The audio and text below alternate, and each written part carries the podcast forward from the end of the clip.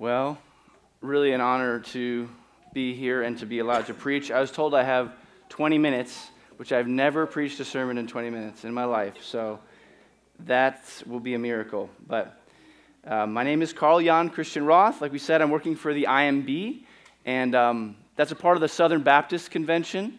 And just wanted to say a brief word about that because I know up here up north, we're kind of like removed from that.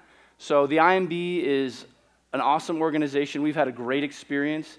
It is the largest, most strategic um, missions agency in the world, actually, or at least in America, maybe non Catholic, you'd say. Um, and it's an awesome, awesome thing. So, you know, thank you for your support through that. Keep doing that. What is the IMB all about?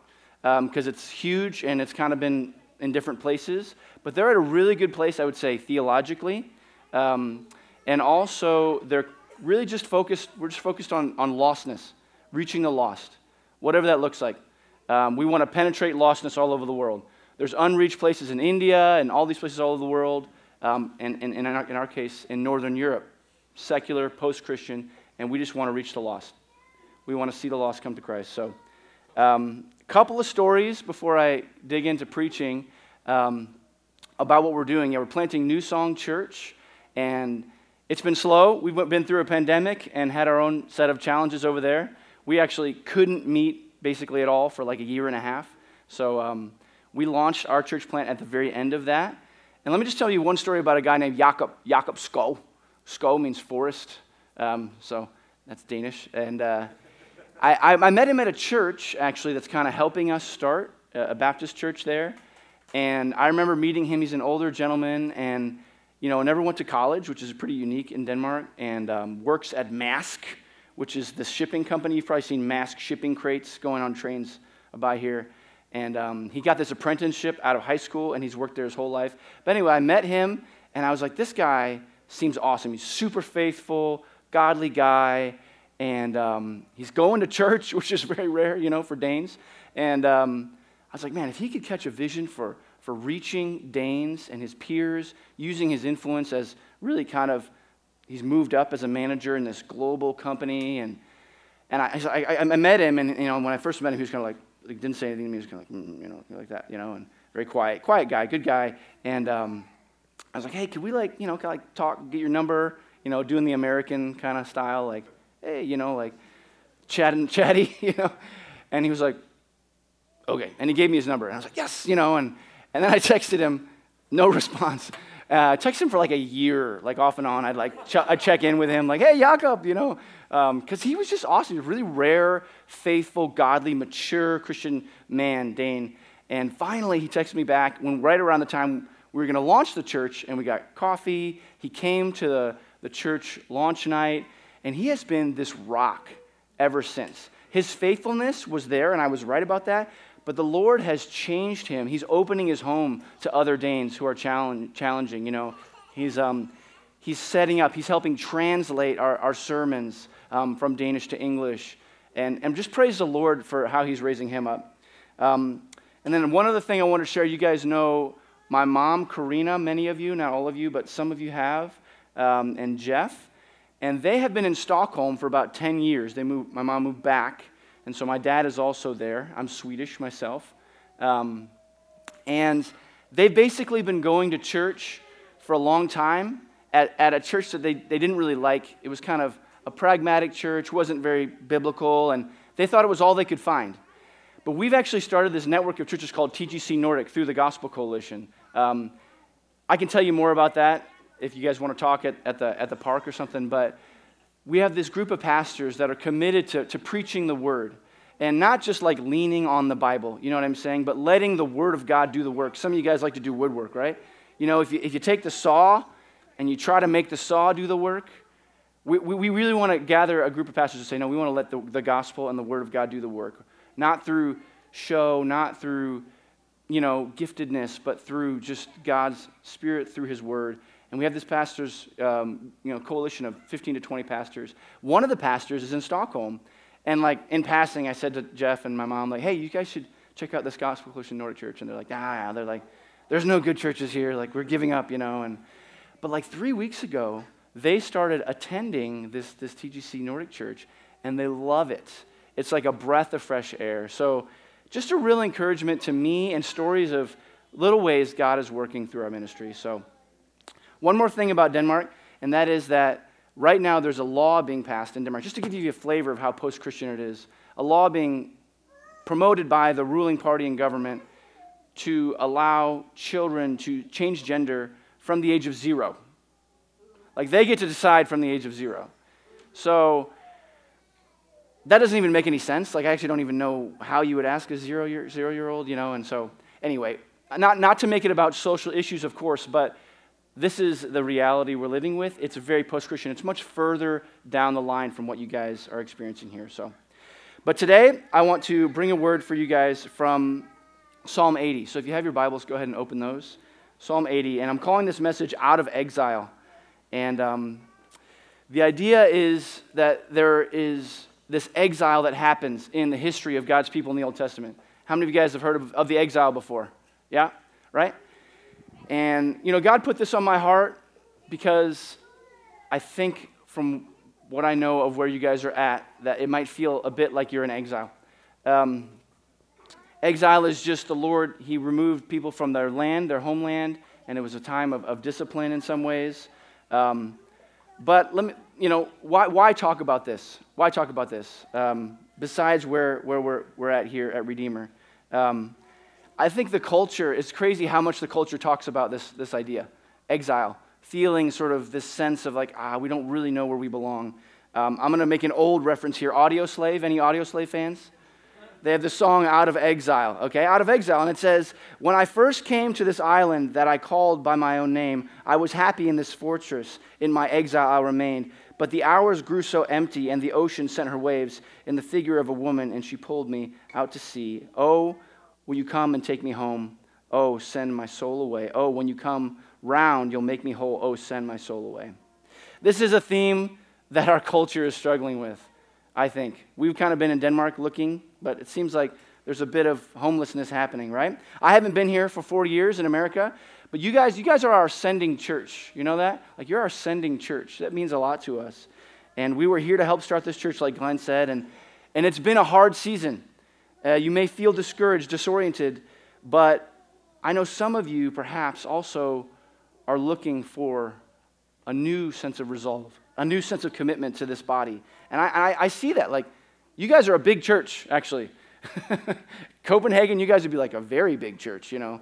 Like, mega church is like 300 people in Copenhagen. It's like, you know, mega church. So um, I hope you guys just know that there, there is a way forward. And there's Psalms in the Bible written from exile and written about exile and written about what that means. And, you know, there's other examples that I, I looked at this week Psalm 44, 139, 85. But I chose Psalm 80. Um, and I also want to highlight uh, the character of Ezra briefly in his role in the post exile era. Um, he was also disoriented. There was also a time of rebuilding. And there was also stops and starts. That's one of the common themes. And I understand also you guys are in a season of prayer. Praise the Lord. That's why my time is short. Um, so I'm going to just walk us through this text and talk a little bit th- about that, about the prayers that we see in Psalm 80 out of exile. So, Lord, just be with us now as we look at your word. Open it. I pray that I would get out of the way. I pray that this microphone um, that's on my ear, um, that Glenn awkwardly put on me, um, would, would be in your hand, God, and would be at your lips, uh, that the word, word would do its work. Jesus' name, amen. So I have two points from an entire chapter of Psalms. That's, so that's kind of crazy. So two points exclamations and expectations. Can everybody say that? Exclamations and expectations. You guys, come on. You guys are Baptists, right? Come on. Like exclamations, expectations. expectations. All right, let's start in verse 1. Give ear, O shepherd of Israel, you who lead Joseph like a flock. I love this. You guys need to be led by the shepherd of Israel, which is the Lord. And you're in a season, I know, where there's a search team and and I hope, I hope, like this idea of shepherd, like God is our shepherd, this is so rich, so biblical, so old in the Bible. Let me keep reading. You who are enthroned above the cherubim, shine forth. Before Ephraim and Benjamin and Manasseh. Stir up your might and come and save us. Restore us, O God. Let your face shine that we might be saved. So, like I said, this is written from exile. You can hear this longing, this desire to be back, back to God as they know Him, right? And there's this repeated phrase in this, in this, and we see it here for the first time, verse 3 Let your face shine that we may be saved. I love how Glenn started the service. I know you guys are asking God, how would you reveal yourself? And that is how he saves us. That's how he saves us. Let me keep reading verse 4. O Lord God of hosts, how long will you be angry with your people's prayers? So, this is where I get my first point exclamations. And that, the point is this let your discouragements and struggle bring you to this place of honest, authentic crying out and relationship with God. God is the shepherd of his people.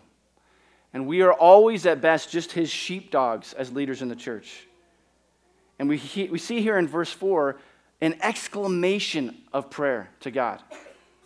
Um, in verse 4, it's the vocative case in biblical Hebrew. Vocative, which basically means they stick this thing O in there in English.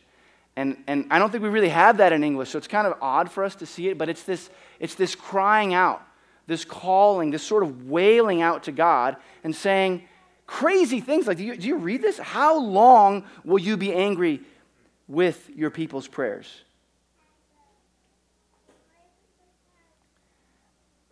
When was the last time you, you, you, you, you exclaimed to God like that?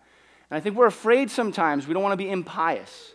And I respect that totally. We want to honor God, He is sovereign. But I think we miss something when we aren't willing to pray. Like, like don't try to be a better prayer than the Bible. Right? That's fair. Um, try to pray like the Bible says. I think that's good. Don't. Um, and we see this in the Lord's Prayer too. Jesus we've taken the Lord's Prayer in many ways, we've made it into this ritual. We just kind of memorize it and say it. But like the whole setup to the Lord's Prayer is Jesus for a long time saying, don't pray like the Pharisees. Like, don't make this into a ritual. Like, have a relationship with me, right? Um, God wants a closeness with his people, not a contract, not a contractual relationship. And I know we know that, I think, sort of, but I think my generation sort of stopped saying this thing. Like, it's not about religion, it's about relationship. We're like, wow, oh, we don't believe that. That's weird. We don't. But that's actually still true. You know, like that's, a, that's actually a really important part of our walk. And as, as you guys are walking through this season, I think individually, God wants that. He wants to draw near to you in your sense of pain, in your sense of exile. And the thing is, like, it's easy to relate to God in a religious way, as a contractual. Like, what's hard is to actually pray honestly to God and say, like, how long, Lord? And we see this in Denmark for sure. Denmark is very post Christian, but there's still a state church in Denmark, so that's kind of interesting. Um, it's a state Lutheran church. There's good Lutherans over there. I'm going to seminary Lutheran school. Nothing wrong with Lutherans. I know there's some Lutherans around here. Um, but the Lutheranism there in the state church is very watered down. You basically become a member automatically at birth um, through baptism, and then they basically say this child's sins is washed away. They're a member of the family of God. And there's this weird sort of dysphoria that people feel like, oh, I'm, I'm saved. Like, I, I, I was saved there. Um, and then they want to, like, identify as Christian, but they're not really allowed to, like, turn and repent. And it's this whole, it's this whole situation. Um, we, we have to be willing to cry out to God, honestly. And I encourage you to do that.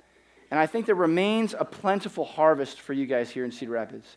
If you stand for the gospel individually and say, like, we want to be close to God, we want to call out to Him and ask Him for guidance. Um, even if you feel like you're in exile, even if you feel like you know you've lost your identity. Um, so let me keep reading verse 5. You have fed them with the bread of tears and given them tears to drink in full measure. You make us an object of contention for our neighbors, and our enemies laugh among themselves. Restore us, O God of hosts. Let your face shine that we may be saved. Here it is again, that same phrase, right? And it comes up again in verse 19. This is kind of what binds this psalm together. And here's the deal like, that is a rich theology that, that we have here at Redeemer. And that remains true, not because of some trend or because of some particular, you know, leader or book or whatever. Like, this is the Word of God.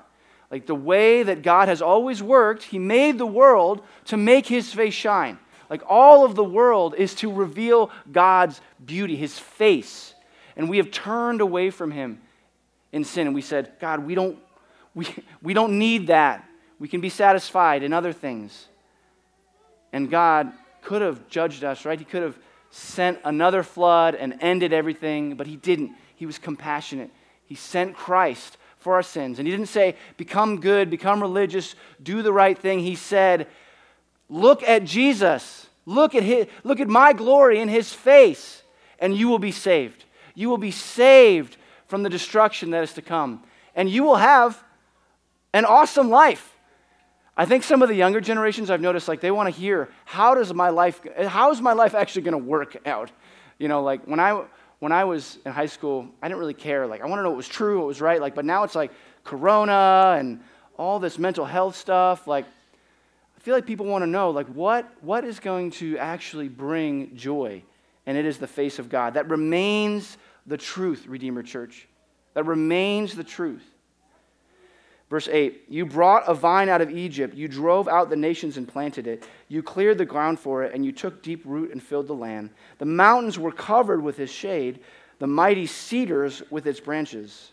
Here's actual cedars. I know there's no cedars in Cedar Rapids, especially anymore, right? Derecho. And here's the actual cedars. Verse 11 It sent out its branches to the sea, and it shoots to the river. Why then have you broken down its walls so that all who pass along it this way pluck its fruit? The boar from the forest ravages it, and all that move in the field feed on it. Turn again, O God of hosts. Look down from heaven and see. Have regard for this vine. There's so much imagery packing here. I don't have time to go through it all. Here's my second point expectations. Everybody say expectations. God, hold God to his promises. Pray with expectation. You guys are in a season of calling out to God and struggle. But I want to just encourage you to have hope, like, and expect God to work. You guys have made a really hard decision at this church. And praise the Lord for these two brothers. They're doing an awesome, awesome job. And it is not easy. It is not easy what they have done. And here's the deal like, God, God he wants to reveal himself. He wants to revive Cedar Rapids again. And, and, he, and, and we see this model like, expect great things. Um, look at verse 12. He says, Why? To God. Like he's saying, like, God, there's this expectation that you've laid out and it's not happening. Why? Verse, verse 14 here, we just read, Turn again, O God of hosts. Like God usually tells us to turn, like repent. And like this psalmist is saying, like, God, no, you turn, like, turn the tides, God. Verse 18, then we shall not turn back. He's looking into the future and saying, if this happens, then something's going to change. Like he's bold. It's a bold prayer, expectant prayer, prayer full of hope, okay? Counting on God's intervention. In Denmark, cultural Christianity, like I said, has kind of watered things down. And like, basically, like, and I'm, again, I'm generalizing. If any of the Danes are listening to this, I love you. You know that. There's lots of wonderful things. It's the happiest city in the world. We ride our bikes everywhere. It's kind of like the Shire of Europe. It's awesome. Um, but the thing is, the Christianity is, has been so watered down by the state church that when you pray, it's like a Hail Mary. You know, it's like, yeah, we'll see what happens there. You know, like, you know, people pray every now and then, but it's like, we all know better. You know, it's like Hail Mary at the end of the Iowa game, right? Um, we all know what that's. Any Hawkeyes? Yeah, we know, but that's what, yeah. Um, Orthodox belief in Denmark is kind of like believing in the tooth fairy. Um, it's a fun thing, you know, for the kids, but, but let's not be naive. Um, we all know better. And, and this is in large part why the church in Denmark resorts to a lot of, of pragmatism, whatever works. There's a lot of territorialism. Um, people are have very little patience for theology. It's like, oh, we don't need that theology stuff. We're like, we'll just, we're all about Jesus. And um, I just want to tell you a story, and this, this one actually might get me in trouble. I don't know, but I'm not that big of a deal, so, you know, I can just say stuff. There's a pastor, a Baptist pastor of a historic church downtown Copenhagen. It's Pride Parade right now. Actually, our church plant met where Pride Parade goes this morning downtown. And it's a crazy Pride Parade. Not because there's more gay people there necessarily, just because it's like everybody wants to like make sure that they're they're on that team, and um, a lot of nudity and stuff, tons of nudity in Copenhagen. And anyway, there's this pastor who I know. I actually like his. He writes music. I really like his music. Um, and, and, and he's a good guy. I really like him. Um, but he posted on Facebook this thing that says like Pride Parade is like a modern retelling of the parable of the banquet that Jesus told, where all the sinners are marching down the streets and all of the self righteous religious people are watching by and not participating. And I'm like, what? I'm like, what? Um, and it makes me sad. It makes me sad. And there's very little actual, like, it's like this is, we have to use the cultural strategies. We have to use, we have to do what they're doing, okay? Um, but pray with expectation, okay? Pray with expectation. Um, and let me just close these last few verses here. Verse 15 The stock that your right hand planted, and for the son whom you made strong for yourself, they have burned it with fire. They have cut it down, that they may perish and rebuke your face. But let your hand be on the man of your right hand, the Son of Man whom you have made strong for yourself. Then we then here again, then we will not turn back to you. Give us life, and we will call upon your name. Restore us, O God of hosts. Let your face shine. There it is again, that we may be saved. So Ezra is this character, and I'm just going to just briefly mention him. If you want to go read the book of Ezra, it's like 10 chapters. I don't have time to, I'm going to cut most of it, but he, um, he was leading the people. He was called to lead the people back to rebuild the temple. And like, there's just these constant pressures, there's constant resistance, there's constant people that literally are just cutting his legs out from under him. And it's like the moment they get a step forward, and that's consistent throughout the post exilic era. There's this like, it's like the hand of God was upon us, and there's excitement, and then there's a stop. And it's like, oh, and each of the, the leaders, Ezra, Nehemiah, Zerubbabel, they all have this experience. So, like, I just want to say, expect that. Expect that. And there's this passage, like, in Ezra, where the men are weeping because they're saying, We're not what we once were the new temple cannot be restored to its former glory.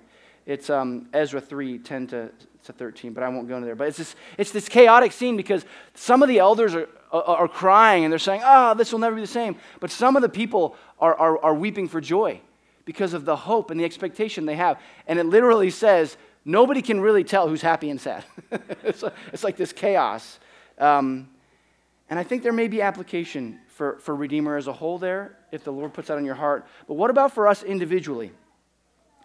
Like, like I said, we're living in the greatest boom of mental health crisis amongst youth the world has ever seen.